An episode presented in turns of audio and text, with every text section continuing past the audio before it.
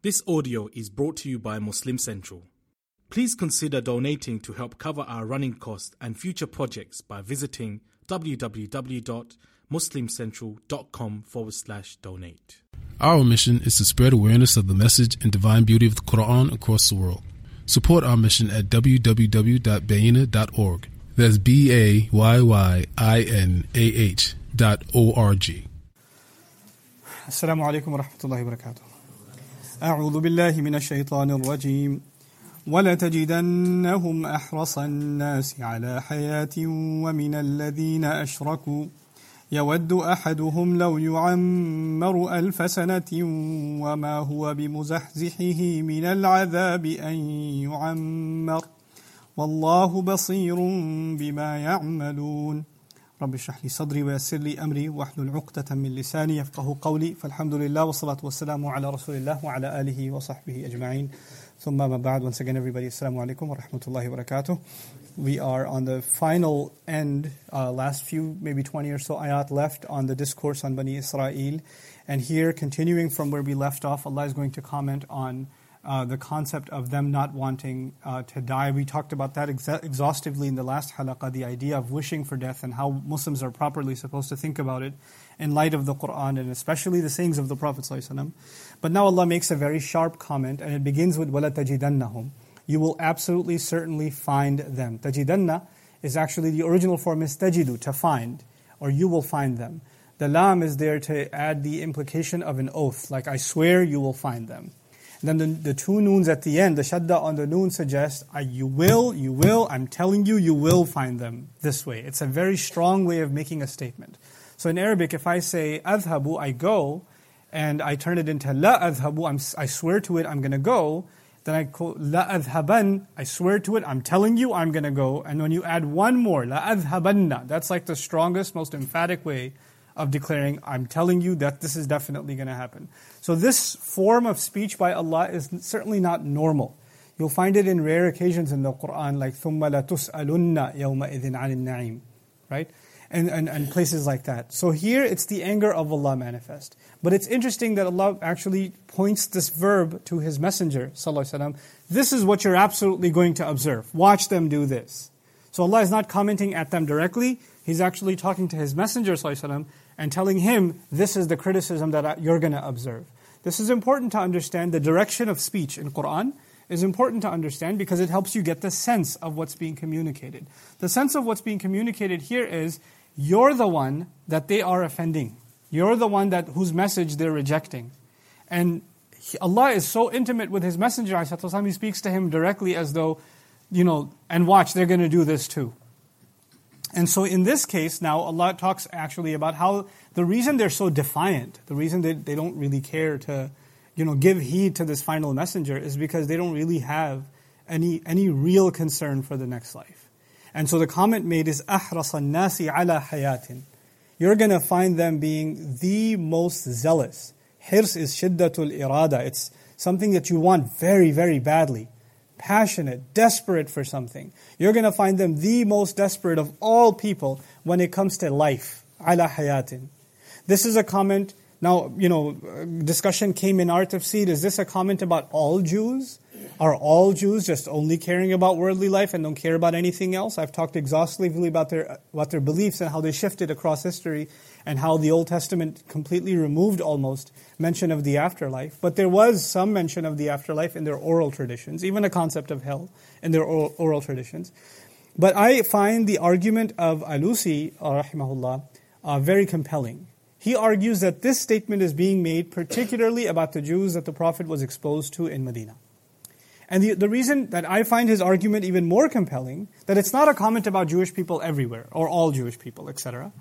Uh, it seems, number one, very clear that the Quran makes comments about the Jewish community of Medina and criticizes some of their beliefs that mainstream Jews don't believe.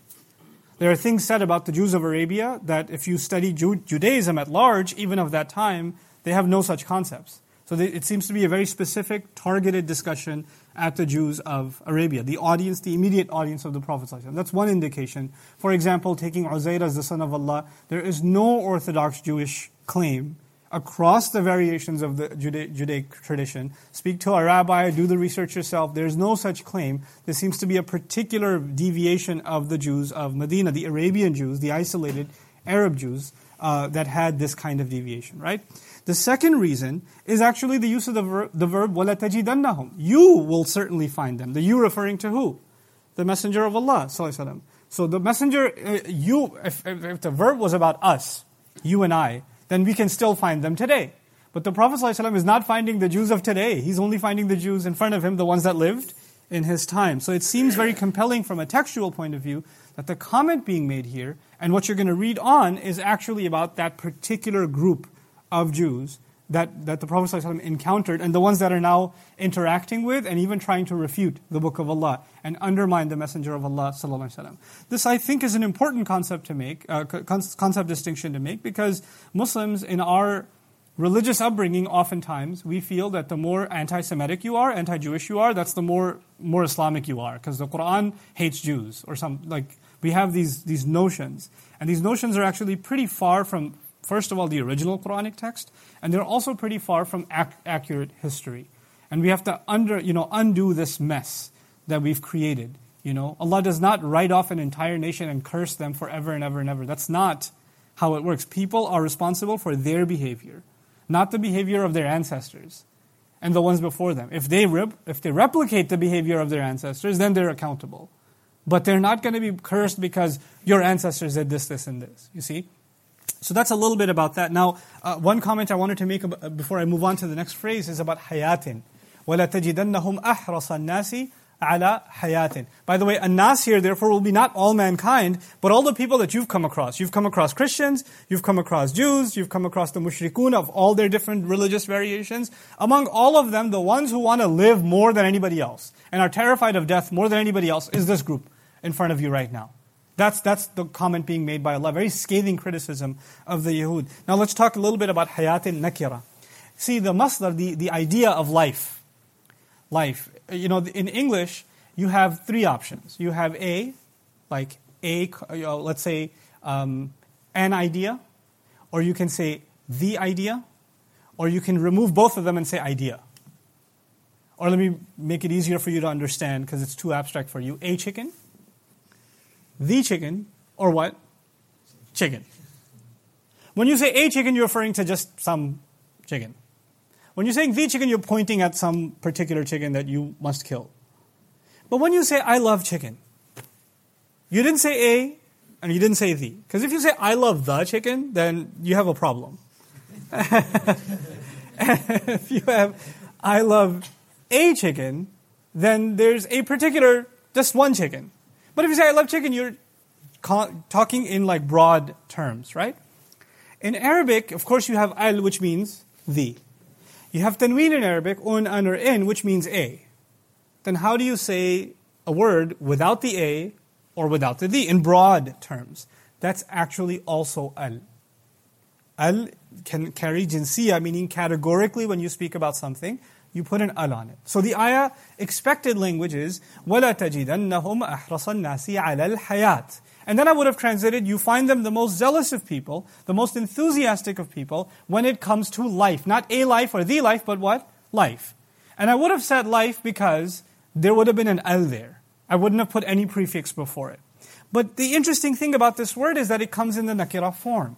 It comes hayatin, which actually means technically any life any life. Now, what is the purpose of the tanween? They say one hayatun mutatawila, any life. Just give me any kind of life. I don't care if I have to be poor, miserable, sick. I just don't want to die. And I just, I just want to keep on living. And by the way, everybody here knows the longer you live, the older you get, the sicker you get, the weaker you get, the less capable you get. That's fine by me. I don't mind. I just want to keep on living though. I don't care how miserable I get. You're going to find them wanting to live when anybody else says, I don't want to be at a state where I'm just completely helpless and you know, can't even move around or whatever. I don't care. I just want to live. That's hayatin. And then al-harisa wal this, this idea of um, uh, is a tanwi' and a ta'zim. The tanween in Arabic could be used, like I explained, a tanwi' any life. Just give me any kind of life, I'll take it. That desperate, right? That's actually a, a comment on how desperate they are to preserve their life. But the, the tanween can also be ta'zim, which means they are the most zealous to preserve a good life. Like it can actually, uh, in a sense, mean the opposite, linguistically speaking. But contextually speaking, I find it far more convincing that Allah is saying they don't care about what kind of life, they just want to live. They just, they just don't want to, you know, face the prospect of death. And here, there's an embedded comment that when the Prophet ﷺ is calling people to Islam, it's very well known now. It's been around for a while now. It's not a new phenomenon by the time these ayat are coming down. It's very well known that if you join the Prophet ﷺ, basically you're joining the Muslim army. Because the Prophet ﷺ is in a constant conflict ever since he's moved to Medina with the people of Mecca. So if you join him, you're going to be putting your life on the line. So it's not like today when you take Shahada and you're like, uh, the, my biggest problem is getting up for Fajr.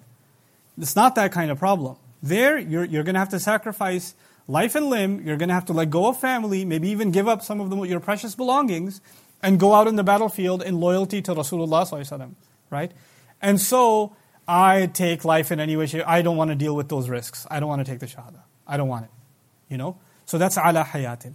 Now, notice even Allah Azza wa Jal describes that our life, the way Allah created life, and I'm, I'm highlighting this because of the word uh, you know, which is coming a little bit later on. يَوَدُّ أَحَدُهُمْ لَوْ يُعَمَّرُ أَلْفَ سَنَةً That one of them wishes that they could live for a thousand years. They could be given the age of a thousand years. Literally means they'd be given the age of a thousand years. Allah says, وَمَن نُعَمِّرْهُ نُنَكِّسْهُ فِي الْخَلْقِ In Surah Yasin, He says, whoever we give old age to, whoever we prolong in age and preserve, that they don't experience death, نُنَكِّسْهُ فِي الْخَلْقِ We start deteriorating them in creation. Their eyesight starts getting weaker. Their bones start getting more brittle. Their back starts bending and they can't walk straight anymore. They have a harder time mobilizing their muscles. Everything about them starts deteriorating. Why don't you think then? Why don't you understand? This life was meant to deteriorate and you were meant to come to an end. Even Alusi rahimahullah at one point, he said something so beautiful about that ayah, like you know, that we reverse people in creation. Hey child, easy. You're scaring me. Okay, so is the uh, the idea that when a, when an old man's back bends, he's always looking down, right? And basically, he's looking at his future home. Like Allah makes him look at his future home all the time. Subhanallah. that that's that's Allah's design in creation. And then when people get older, they have a hard time sleeping. As they get older, the sleep is much more difficult for them. And that's Allah preparing them for more qiyamul layl. Like just stay up at night. Now Allah made it easier for you. You're getting you're getting closer and closer to meeting with Allah, so just stay up, you know. Subhanallah. So here, وَمَن نُعَمِّرْهُ نُنَكِّسْهُ فِي الْخَلْقِ is kind of furthering the idea that you shouldn't want to live a very, very, very old age. As a matter of fact, this is something even the Prophet sought refuge from. He sought refuge from old age, you know, and the, the weakness that comes with it. Look, listen to this hadith of the Prophet فعن أنس بن أنس بن مالك رضي الله تعالى عنه قال قال النبي صلى الله عليه وسلم لا يتي لا يتمنين أحدكم الموت أو أحدكم الموت من ضر أصابه None of you should ever wish for death because of some bad thing that happened to them. فإن كان لابد فاعلا فليقل اللهم أحيني ما كانت الحياة خيرا لي. And if you have to become really desperate and you just can't take it anymore, here's what you say. Oh Allah, keep me alive as long as life is good for me. وَتَوَفَّنِي إِذَا كَانَتِ الْوَفَاةُ خَيْرًا لِي And take me away if taking me away is better for me. Actually, the, the language here is so beautiful because you don't say, give me death. Amitni. Give me death. He says, take me away. You take me. Like, put me in your care, in a sense, right? So he's not even describing death as, you know, the end of suffering. He's describing death as Allah taking one in their care. But in any case, now Allah says these people, you'll find them the most zealous about any kind of life possible. And then the phrase that caused two different interpretations, وَمِنَ الَّذِينَ أَشْرَكُوا You'll find them even more zealous than those that have done shirk. First of all, Allah said that, you know, they are the most zealous of all people, and I mentioned to you the audience of the Prophet is Jews, Christians, and the, and the, and the uh, mushrikeen. But then on top of that, it says the, the most experience of the Prophet ﷺ is with the mushrikeen. So he says, by the way, far more than even the mushrikeen. Like he's highlighting it again. Even more than them. Why would he highlight it more than them? The reason for that is because when the companions were migrating to Medina, ayat were already starting to come down about the people of the book. And we, the mushrikun, and even the Muslims who used to be mushrik before, they had heard some things of the Christians and the Jews. They knew that they talk about a man named Musa and Isa and all of these things. And so much about Musa and Isa had already come in the, the Meccan Quran. So the Muslims were hopeful that when they're going to go to Medina, they're going to find a very eager audience that is going to hear this incredible word of Allah and they're going to say, hey, this is هذا ما هو عندنا مصدقا لما بين يدينا this is exactly what we have. This is what we've always had. This is perfect. This is the exact message we were waiting, anticipating to hear. So they were optimistic that they will become Muslim. And Allah says, actually, you're going to find them more averse than even the mushrikun. You think they're going to be easier? They're not going to be easier. أَفَتَطْمَعُونَ أَن يُؤْمِنُوا لَكُمْ We've already read this ayah. Are you actually hopeful they're going to accept what you're saying? No, no, no, no, no. Don't be deluded like that. They're actually, in many cases, even worse than those who have shirk. Why? Because those who had shirk actually had some concept of afterlife. Some of them thought they'll come back as a different creature. Some of them thought there may be, maybe there is a heaven. Some of them thought there's no afterlife. But there was some variation. Here, for the vast majority of them, whether there is an afterlife or not, I just don't want to die. I don't want to die. And the other thing about the mushrikun is they didn't care about death. Like they'd rather die glorious deaths on the battlefield so that somebody can make poetry about how they had to take me down after 20 spears. Like they'd rather that, you know. For them, actually, if you study the, the, the, the, the thought process of the people of Arabia, the mushrikun of Arabia, for them the most horrifying thing wasn't death. For them, the most horrifying thing was a humiliating death. Like is described in eh, what's described in Surah Al-Hajj. They thought that dying, if I was to die like running from my enemy, and uh, like my enemy was gaining on me and I was on top of a cliff, and in my escape to try to run away from my enemy, I slipped and fell off the cliff and died and then people remembered me as the coward who couldn't face his enemy and died the other way, took the easy way out. I can't handle that. And Allah compares that ugliness to shirk. Like, if you think that's humiliating, why don't you think shirk is humiliating? That's what Allah does in Quran, right? But the idea is they weren't scared of death. They were scared of humiliation as a result of death. You find the opposite scenario here. These people don't care about dignified life, not dignified life. Give me any kind of life. Just give me life. That's all. Just keep me alive. That's all I care about. وَمِنَ الَّذِينَ أَشْرَكُوا Now, Another interpretation of the same phrase, and among those who do shirk, is that this is actually a new sentence. The first statement is done. You're going to find them the most zealous of people, and when it comes to any kind of life, they just they just want to preserve life. Additionally, now Allah is saying, وَمِنَ الَّذِينَ أَشْرَكُوا يَوَدُّ أَحَدُهُمْ لَوْ يُعَمَّرُ أَلْفَ سَنَةً That's a new sentence now. That's the second interpretation, which is, even among the people that do shirk, there are those you will find, one of them will end up saying, oh, if only I could wish, I wish I could live a thousand years. In other words, this statement could either be attributed to the Jews, or Allah is saying, among the mushrikun, there's somebody who says, I wish I could live a thousand years. And this was something that um, some Sahaba uh, actually uh, thought was, that was their opinion also, that this is talking about the mushrikun separately, especially some of the idol worshippers, or Zoroastrian type people from, from uh, Iran, the, the, you know, Al-Faris, the Persians. Among them, for example, they had a, a very famous Persian phrase, which now actually those who um, who speak Urdu will easily understand it. Ji hazar sal. It's actually a thousands of years old phrase. And they used to say to each other to, to wish that, you know, I wish, I wish you live a thousand years, you know.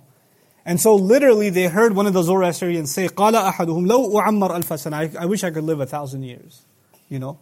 And this, there was some, some say Hazar Mahrajan also, which is a festival they have. I wish you get to see a thousand yearly festival. It's like saying, I wish you get to see a thousand Eids or something, which means a thousand years. So that's one of the other interpretations.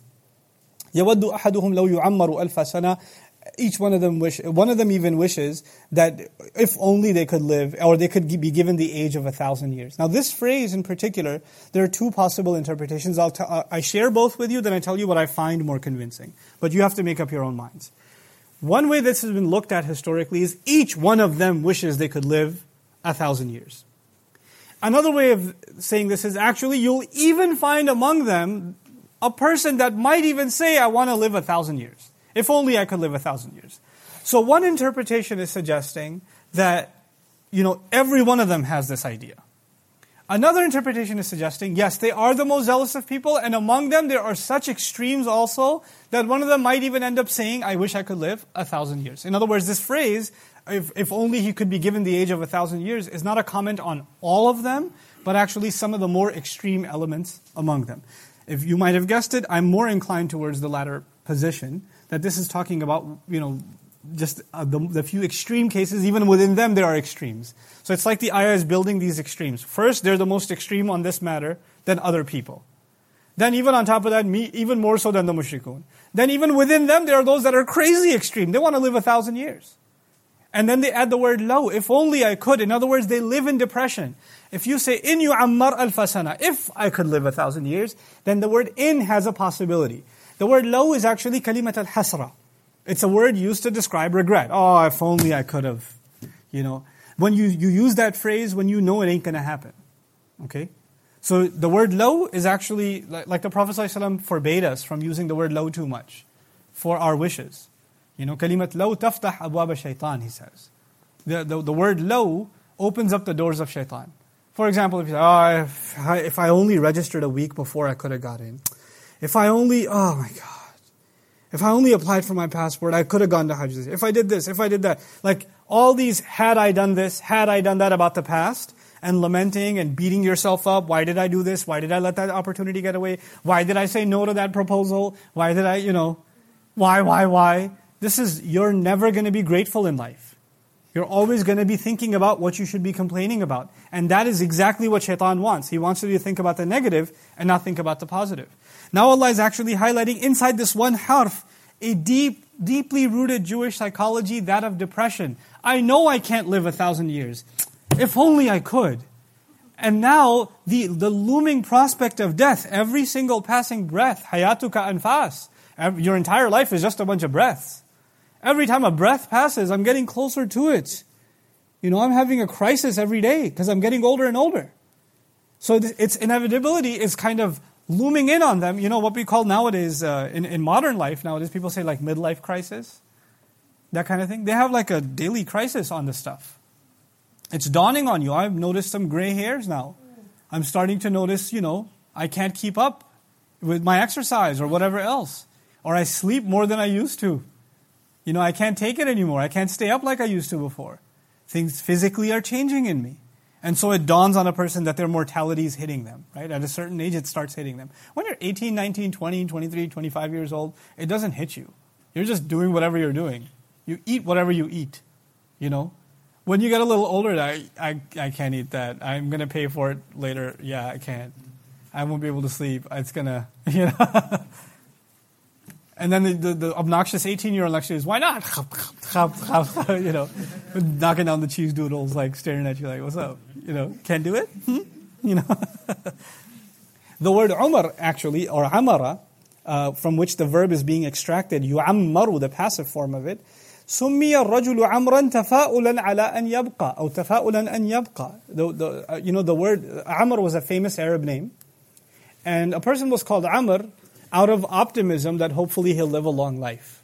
They would actually even have a prayer for each other, Ammarak Allah. Ammarak Allah, may Allah give you a long life. And that's how they would actually, you know, wish well for one another. Here the idea of yu'ammaru, may, may I be preserved, be kept safe. But law lilimtina, he knows it's impossible. He just knows it's impossible. And so Allah makes this very scathing comment. He says, وَمَا هُوَ بِمُزَحْزِحِهِ مِنَ الْعَذَابِ أَن يُعَمَّرُ and, you know, to understand the power of this sentence, you have to understand what the word huwa is doing in the ayah first. The word huwa means he, and a pronoun is typically used for what is mentioned before. Just like in the English language, you know, once upon a time there was a man, he left, he traveled. The word he now refers to what? The man you just mentioned in the previous sentence, right? So pronouns, their general function is to make reference to what came before. The Arabic language and its rhetoric is rather unique. The word he can actually refer to what is coming also. And when, you, when what is coming is extremely profound, or the speaker wants to raise your curiosity about what is coming, you know, then they use hua in this way. Now, I can give you an example in English also, so this concept becomes a little bit easier. Um, for example, about people who die in the path of Allah, you can say, they are alive right? They are alive. Listen to the sentence, quote unquote. They are alive is said about martyrs. They are alive is said about martyrs. I can flip it around and say, it is said about martyrs that they are alive.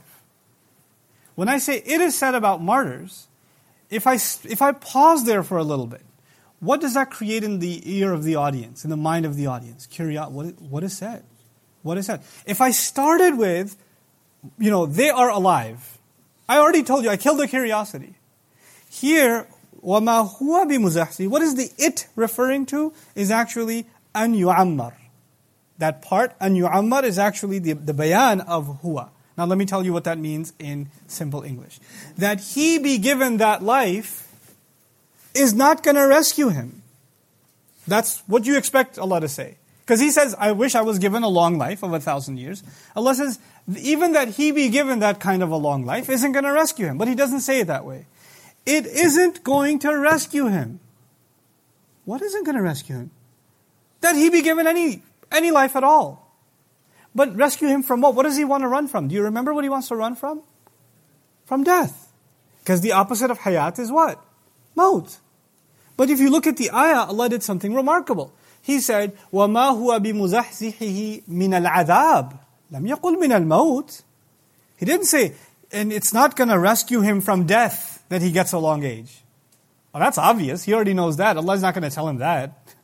Allah says something far more, far worse. He says it's not going to rescue him from punishment that he's been given a long life. Run all you want from death. And by the way, by using the word punishment here, what Allah has done is remarkable in that not only is punishment waiting for you after you die, that your life itself will become what? A punishment. You're not escaping anything at all by wishing for a long life. And an yu'ammar, by not repeating an yu'ammara al-fasana, that he be given the life of a thousand years, Allah is saying, even if I give you two years to live, even if you live a month from now, you're still going to get punished, now and, and later on. One of those punishments has already been alluded to, the fact that they live in depression that they live a life of low. Another, what you're going to find later on, the fact that you opposed a messenger knowingly, this is the highest of crimes. Mushrikun were ignorant people. They, re- they refused the messenger out of their ignorant arrogance. You refused the messenger out of your knowledgeable, educational, edu- well-educated arrogance. That's far worse. So you're going to pay the price here. And then later on. وَمَا هُوَ بِمُزَحْزِحِ زَحْزَحَ in Arabic, a four-letter root, actually means نُحْيَ وَبُعِدَ, someone who's distanced or pushed far away from something. You're not going to be able to ward off or push away or escape, get away from the punishment, no matter what kind of life you've been given. And perhaps this is actually an illusory reference to not only in the akhirah, but also to the idea that pretty soon, just in a couple of years, the, the treaty with the Jews is going to be break, broken because of their own treachery, and they're going to try to distance themselves from the Muslims, and they're going to run off into their camps, and the Muslims are going to go after them. After the events of Al Ahzab. We're going to be going after them. And those accounts are described in Surah Al Hashr. So it's maybe even an illusory reference to that, you know, what's going to happen. Then the other thing here is that how can this life become a punishment? This life, Allah created it as fitna. He created it as a, as a test. Fitna does not mean punishment, it means a tough test. It's a fitna for you and me. إِنَّمَا أَمْوَالُكُمْ وَأَوْلَادُكُمْ fitna. That's what it is. But for hypocrites and Banu Israel of Medina, those people, Allah Azza wa Jal added another dimension. Specifically about hypocrites in Surah At-Tawbah, He says, فَلَا تُعْجِبْكَ أَمْوَالُهُمْ وَلَا أَوْلَادُهُمْ إِنَّمَا يُرِيدُ اللَّهُ لِيُعَذِّبَهُمْ بِهَا وَتَزْهَقَ أَنفُسُهُمْ وَهُمْ كَافِرُونَ Don't be impressed with their monies and don't be impressed with their children. This is the two things you get to live by in this life. He says, we, Allah only intends to torture them by means of these things. إنما يريد الله ليعذبهم بها وتزهق أنفسهم and they lose them, they, they completely obliterate their own selves they eliminate their own selves and they, they remain in a state of kufr they remain in a state of disbelief this is actually Allah describing how even money and children will become a curse they'll become a form of torture because Allah wants to intend, intend to punish some people by means of this thing living a long life on its own is not a bad thing we talked about that in our last session a couple of weeks ago you should, you know, uh, you, none of you should wish for death in another hadith. That if you get a long life, if it's a good person, then perhaps they'll do better, they'll do, have a chance to earn more good deeds. And if they were a bad person, perhaps they get a chance to undo some of the damage. Because they get a longer life. Look at Nuh alayhi salam. لَبِثَ فِيهِمْ أَلْفَ سَنَةٍ إِلَّا خَمْسِينَ عَامًا He lived a, a thousand years. Say 50, 950 years. So living a long life isn't a problem, but it is a problem when you're running away from Allah's judgment and when you don't want to take responsibility for your actions. That's the criticism that's being made here. Wallahu basirun bima ya'malun. And Allah is in full view of what they do. Now this statement seems generic, right? You see all, so many times in the Quran Allah say, Allah is in full view of what they do. Wallahu basirun bima ya'malun. But you have to understand from a, from a language point of view, from a literature point of view, and from Allah's wisdom, really. Every time He says these things, they have a new flavor. And they have a particular purpose. In this particular case, if you notice, the ayah began with, You, messenger, will find them this way. They'll be wishing that they could live a thousand years, and they can't escape death, and they can't escape punishment. It seems that now it could be that you and I might become obsessed with finding this criticism in them and keeping an eye on them. Allah says, you'll, you'll notice this, let me tell you, you will absolutely notice this, but don't you worry about keeping an eye on them and what bad and evil they're doing. Allah's got to watch on them. You have other things to do. Wallahu basirun bima ya'malun. It isn't, Allah is in fact in view of what they do. You know, you don't have to be in view of what they do. You don't have to obsess yourself with what evils they're up to and how they're undermining this mission, etc., etc. That's not your, let, let me deal with them. Basically, Allah's way of saying, let me deal with them. Wallahu basirun bima ya'malun. And leave them be. Now we get to a deeper problem of the Israelites. They, on the one hand, Allah has now in this previous ayah talked about how, how much they want worldly life. But they also know that Allah's punishment descends sometimes. And it will, when it, when it descends, they know, even from Judgment Day in our revelation, we know that Allah will send, the angels themselves will descend. But the first of them to descend, يَوْمَ يَقُومُ الرُّوحُ وَالْمَلَائِكَةُ right? The day on which the, the angel, Ar-Ruh, meaning Jibril alayhi salam, and then along with him the rest of the angels descend, right? So they have this particular problem with Jibril alayhi salam. They associate him with judgment, they associate him with punishment, actually in the Hebrew language, because the, the, the word Gabriel or Gibril is used in Hebrew, and it's actually borrowed into the Arabic language. The word Il is their word for Allah, for God in Hebrew. Jibreel or Gabriel or Gibrail or Jibrail, or as the English now uh, uh, version of it is Gabriel, right? The, the word Gabr actually comes from, is similar to the Arabic root Jabr, which means power. And Jabril or Gabriel actually means the powerful one that belongs to God. The powerful one that belongs to God. It's really interesting that the, the, the, Arabs of Medina, and the Arabs of the entire region actually, we didn't know Hebrew. The Prophet ﷺ doesn't know Hebrew. But the Quran would actually take the name Jibril, and I, you would think that I found the translation of Jibril by looking up Hebrew references, right? Jewish references. And that's true. But it's really cool that in the Quran, Allah will call Jibril alayhi salam dhu mirratin, you know, and then dhi quwwatin. He'll call him shadidul quwa, powerful, possessing might, possessing strength. In other words, Allah translates Jibril alayhi salam's name in the Quran without teaching us Hebrew. He just does it directly. And so when you look up Jibril's name in Hebrew, you'll find this exact description in the Quran without any education of the Prophet himself in the Hebrew language or the Arab people around him, subhanAllah. Right? But anyway, so the, uh, the, the, even in their theology, Jibril alayhi salam is associated with great might. And they feel that Jibril alayhi salam has it out against them. That he's been tough on them. The angel that likes them is Mikal, Michael, and the angel that doesn't like them is Gabriel. Actually, in Jewish theology, God's throne is there, and left of his throne, Gabriel, Gabriel sits there, and the right of his throne, Michael, Michael sits there. So perhaps the left isn't as impressive as the right. Oh, Jibril, the left side, that's the one that comes to you. Would have been much more impressive if it was Michael, though. That would have been. I mean, see, that's it. That's all. That's the best you could do with Allah. Like you just got Jibril. That's that's one of the implications possible uh, you know, when they, when they make a scathing comment about Jibril alayhi salam. Notice also that the ayah says, Qul, say, declare to them. Like the Prophet ﷺ is supposed to speak on behalf of Jibril. It's so awesome. Jibril alayhi salam defends the Prophet ﷺ. Jibril alayhi salam and the legions of angels defend the Prophet ﷺ. And now the Prophet ﷺ is supposed to defend Jibril alayhi salam. It's actually, now he's going to stand up for the angel that teaches him. That's his, to us, Rasulullah is the messenger.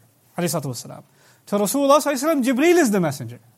That's his Rasul, right? That's the one who teaches him revelation. So he's going to stand up for his messenger and says, whoever is going to be an enemy to Jibreel, قُلْ مَنْ كَانَ عَدُوًا لِجِبْرِيلِ Whoever is going to be an enemy to Jibreel. And so Allah responds, فَإِنَّهُ نَزَّلَهُ عَلَى قَلْبِكَ Then in fact, He's the one who sent it down on your heart. This is remarkable, folks, because the word nazzala, to send down, which is used for revelation in the Quran, is pretty much talking about Allah. Nazala alayka al-kitab, inna anzalnahu fi laylatil qadr. Every time Allah uses nazala, He uses it for who? Allah Himself. In this ayah, it's very explicitly clear that Allah is using the verb nazala for what Jibreel does. Jibreel is the one who brings it down onto your heart. If they have a problem with, basically in simple English, if they've got a problem with Jibreel, if they want to be an enemy to Jibreel, and they've been that way, by the way, the word kana, man huwa aduwwa Jibreel, as opposed to man kana aduwwa Jibreel, they've clearly had, done had a problem with Jibreel. And if they've been this way, then by the way, let me let you, let them know, and they can't do anything about it. He's the one who's bringing it down on your heart. So let them be enemies. So you, you so Allah is basically saying at this point, you want to be mad about it? Go ahead. Well, he's the one sending it. I'm not sending anybody else. Oh, it bothers you, does it? Oh, I'll send him again then. And then nazzalahu as opposed to anzalahu. Anzala means to send down one time. Nazzala, over time. He keeps on sending down, keeps on making them mad, keeps on exposing their secrets over and over again. But then this creates kind of a philosophical problem. Because if the verb nazzala is used for Allah, and now nazzala is used, being used for Jibril. The satanic mind, like the ones that some of these Israelites had, might say, oh, so is it the word of God or the word of who? Jibril. Because you're saying he's the one who sent it down. And so the, the perfection of the Quran, what does Allah do? بِإِذْنِ فَإِنَّهُ نَزَّلَهُ عَلَى قَلْبِكَ بِإِذْنِ اللَّهِ By Allah's leave, He sends it down to you. So even when sending it down is attributed to Jibril alayhi salam, and you might think, well, wait a second, is that is Jibril then the author? Immediately authorship is returned back to Allah by what phrase? Nothing is extra in the Quran. Everything serves a purpose. Everything has a reason for being there, right? So it preserves the integrity of revelation. Now, having said that, it must be stated that Jibril alayhi has a very special status in the Quran. In that the verb nazala, which is only used for Allah, was still used for him as an honor of his it also is incredible because allama, allamahu shadidul quwa. The, the, the, the mighty one, the, the one who possesses great might, intense might, is the one who taught him, meaning taught Rasulullah. Now the verb teaching has been used for who? Jibril alayhi salam. And the verb teaching is also used for Allah Azza wa Jal, allama al-Qur'an, Rahman allama al-Qur'an. Right? He taught the Qur'an. So this is actually a pretty high status granted to Jibril alayhi salam. So when you're messing with him, saying anything to him, you become an enemy to him. It's also pretty interesting that you're becoming an enemy to a very mighty messenger who you really don't want to mess with. You really don't want to mess with him. But Allah is not saying he's an enemy to you. He's just saying you're being an enemy to him. So keep in, keep in mind, like you know, people say we're enemies to each other. Or they're, they're, they're enemies against each other. Which means the animosity is mutual. In this phrasing, the animosity is not mutual. The animosity is directed from who to who? From the Israelites to Jibril. Okay, so keep that in mind as we progress because that's going to uh, uh, play a role. Now, look at the progressive stress also. فَإِنَّهُ نَزَّلَهُ They have a problem? Then actually let them know, doesn't matter, he's the one who sent. Another uh, uh, way of interpreting this same phrasing is actually that فَإِنَّهُ is looked at as sabab which would translate a little bit differently. Now pay attention to how it would translate differently. It would mean, whoever is an enemy to Jibreel because he sent it down to you. So they they hate you, they hate him because he chose Rasulullah to send down to, as if Jibreel, and they, this was actually suggested by some, Jibreel hates us so much, he, he, didn't even pay attention to which address the messenger was supposed, message was supposed to come to. He came to the wrong address and delivered to the wrong man. He gave an, he gave an Arab the message. You know, and so we can't stand him. Like, what did he do? He gave it to the wrong family, the wrong, the wrong lineage. How could he make such a mistake? And Allah says, oh, because he sent it on you, huh? So their, their racism is now coming out. So much so that they're even able to say things about Jibreel alayhi salam. And so now Allah turns the, the page and basically says to them, and you have a problem with him for what reason? Because it continues to, you know, vividly confirm what is ahead of it? What is ahead of it means the Torah, the Injil, the revelations, the oral tradition, the entire corpus of the Jewish faith. All of it is being, the good of it is being confirmed by the Quran. And all the prophecies of a final messenger coming, being, being confirmed by the Quran. You shouldn't have a problem with this. You should be welcoming this. You're becoming his enemy because he's giving you what you've been hoping for? How, how silly is this? So, they, you know, on the one hand, Allah is saying, why don't you just believe in it? Why are you so offended anyway? It's confirming what you have. And what I wanted to highlight here is a reminder of what I said in a few lectures ago, the, the hal of musaddiqan. It's an important thing to understand. And this is something, this is, this piece of it is living in the Quran. Because their people of the book are still here, right? They may not be enemies of Jibreel, but Quran is still musaddiqan. This part of it is universal. You know, a piece of an ayah may be historically contextualized, and there are pieces of an ayah that may live forever, whose relevance is forever.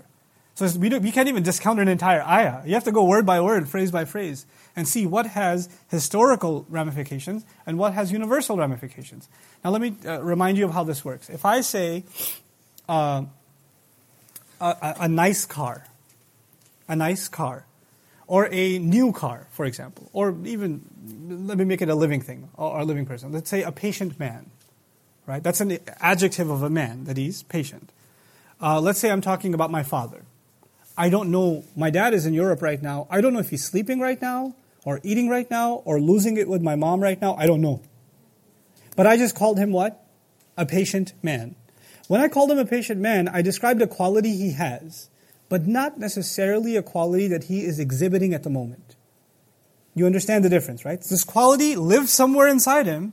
It comes out every once in a while. So he deserves the quality, but that doesn't mean that he is living the quality at this very moment, right? If I say a man being patient, a man being patient, that's a little bit different. Now I'm not saying that there's some quality hidden inside, you can actually see it. You understand that? Okay? So when I say a man being patient, that is actually hal.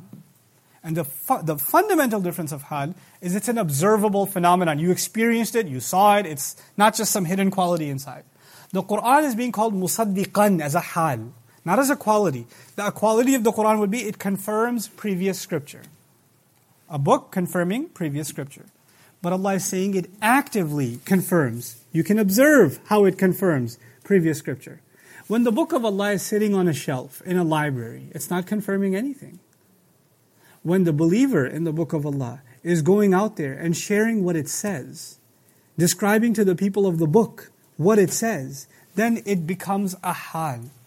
It starts living. The Quran, when it was revealed, it wasn't revealed on pieces of paper that can just sit there and that book contains a confirmation. No, no, no. The Quran was actually words being recited by the Prophet and his followers. The words were being brought to life. They were actively confirming previous scripture in the hearts of people. In other words, by just the nasab of musaddiqan, Quran is demanding to be spoken, pronounced, shared, talked about, declared all the time. That's what makes it musaddiqan. Lima bayna yadayhi. And if we don't do this, then they're not going to know. You know, the fact that there are so many today, so many today, that can say the Quran is from the devil. The Bible is the Word of God. And this is the word, they don't even know the relationship between the Bible and the Quran. And whose fault is that? The only time they study the Quran is to attack the Quran. And you know what? I don't blame them. Because we didn't go out of our way and show how this is the most loving act of revelation, a gift from Allah, that He confirmed previous scripture for them. He gave them this gift, you know? And so this they, they really ought to love him, not hate him, because he's confirming the essence of their scripture. And this last part, I'm gonna, I'm gonna comment on this last part and give you guys your break, inshallah. وَهُدًى وَبُشْرَى لِلْمُؤْمِنِينَ And it is, it was sent as a guidance. You can actually say this is nasab also.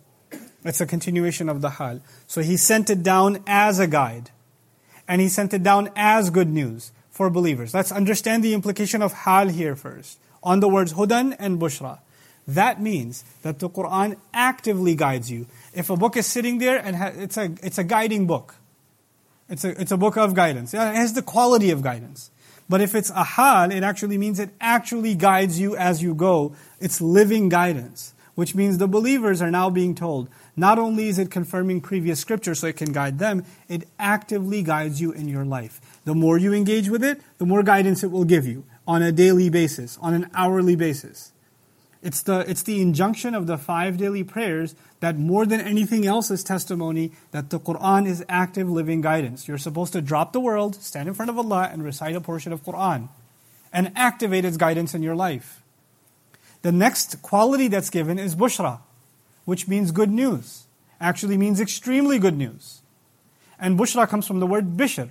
Bishr in Arabic means skin why does skin have to do with good news? Because some people, skin isn't good news. But, you know, what does that have to do with it? When you are so happy that it's visible on your face, your skin, your texture changes.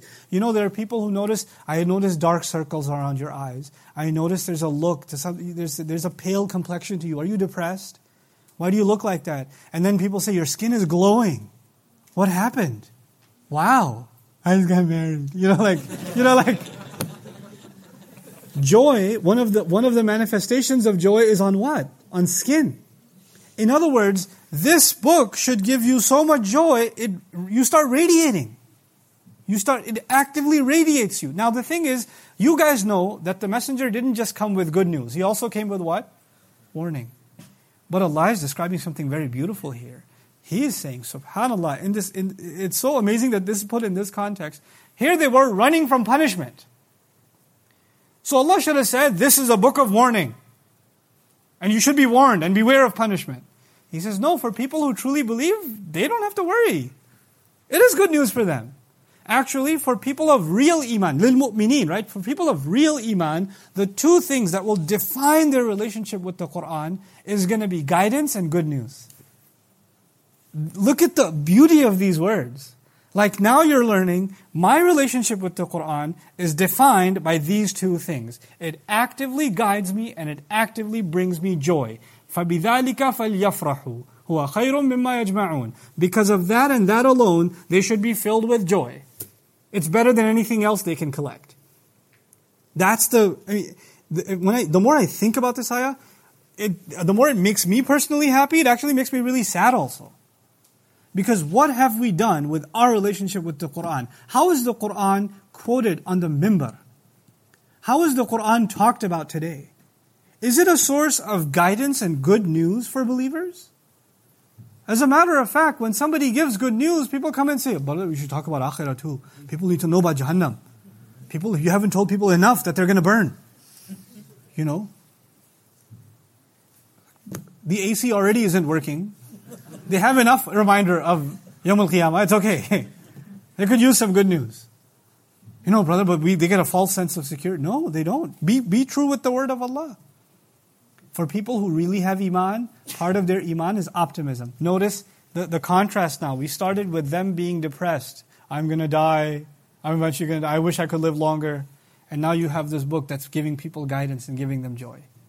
Hudan wa bushra lil mu'minin. By the way, there's a scathing comment here too. If you notice in the previous ayah, they uh, uh, uh in this particular ayah, it's a, it's a, it's good news and congratulations. It's going to serve as those things actively for those who believe. Uh, which is kind of like a slighted, slight way of saying, and unfortunately you don't. You, it, this is for those who believe. You could Allah could have said, lahum, this is guidance and good news for them if they accept it. No, no, no. Clearly they don't want to accept it. So it's just for believers. Uh, not you guys. Not you guys. And uh, I might as well finish the flow of these ayat and we can get into the next subject. Sorry, guys. من كان عدوا لله وملائكته ورسله وجبريل وميكال فإن الله عدو للكافرين. Whoever has been an enemy to Allah and His angels and His messengers and Jibreel and Mikal, then Allah no doubt is an enemy to disbelievers. Okay, this statement, Umar radiallahu anhu heard it. And he wanted to figure out what this means. This is in the life of the Prophet. He went to one of their mishnahs. He went to a Jewish seminary in Medina. Walked in. So, what do you guys say about Jibril? He's so cool. He just wanted to know from them, like, I know what Allah says already. You know, what do you say? And this is actually, actually, according to Tabari, this ayah, this ayah hadn't even come yet. Other ayah had come, and he said, did they have a problem with Jibril or something? I want to know. So he just goes over and kind of just asks them, so guys, uh, what's up with Jibril, you guys? So they say, ذَلِكَ عَدُوُّنَا That's our enemy. يُطْلِعُ مُحَمَّدًا عَلَى أَسْرَارِنَا He keeps telling Muhammad all our dirty secrets. وَأَنَّهُ صَاحِبُ كُلِّ خَصْفٍ وَعَذَابٍ and he's, by the way, in our faith, in our tradition, he's associated with drought and punishment. Wa Mikail, sahibul khasb wa salam, and Mikail. Now he's the, he's the angel of vegetation and produce, and he brings good news and, and peace. You know, so we, we don't like him too much. Because you know, Quran, Allah kept sending revelation down, kept exposing them, and then exposing them again, exposing them again, exposing them. Everything they think they could have been buried away and nobody knows about, Allah just opens it up. and then on top of that, they say, no, no, no. Our book never says that. And Quran comes down and says, yes, it does. Jibril sends it down. Actually, it does. That's what Torah says. And he's like, how does he know what Torah says?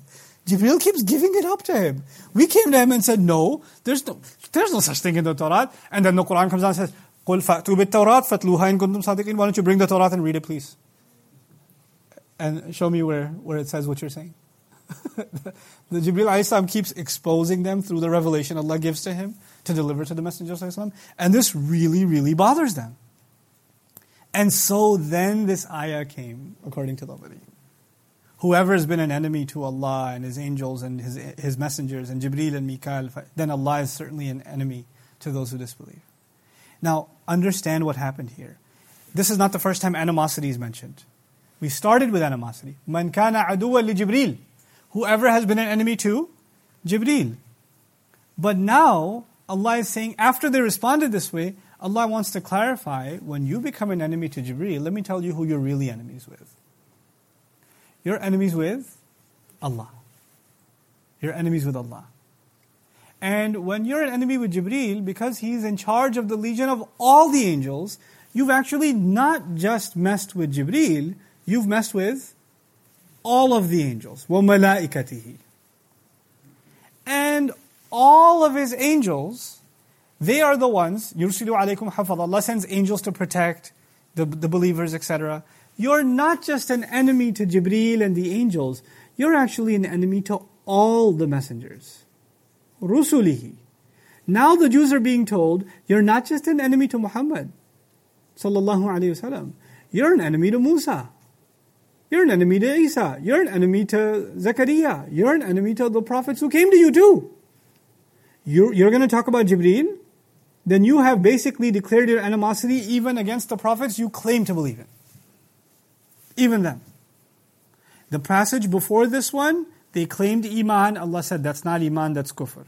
The passage, this one, they claim loyalty to their prophet, their angel, the one they like. Allah says, no, you don't have any loyalty. You're enemy to all of them.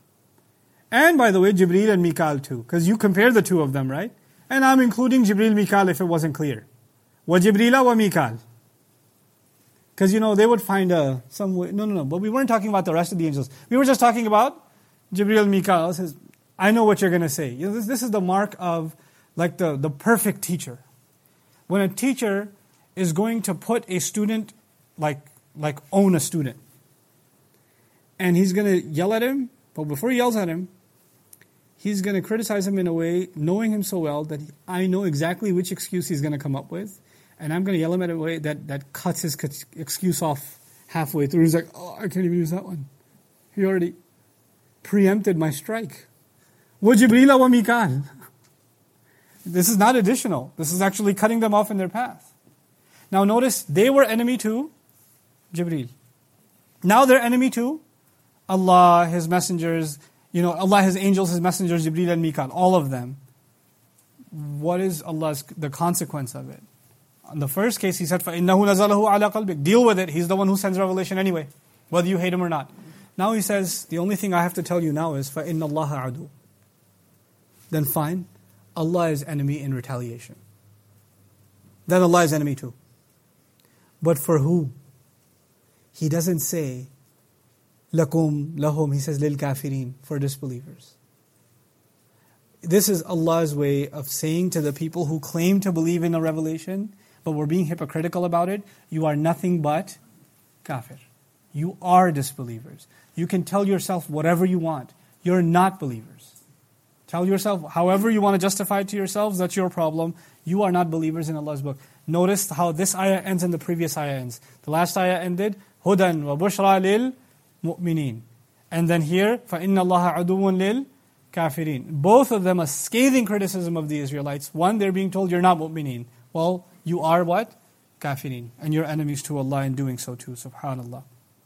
This, this uh, mirroring is really important to understand. So we conclude with that inshallah ta'ala our first session. I'll give you about 10 minutes off.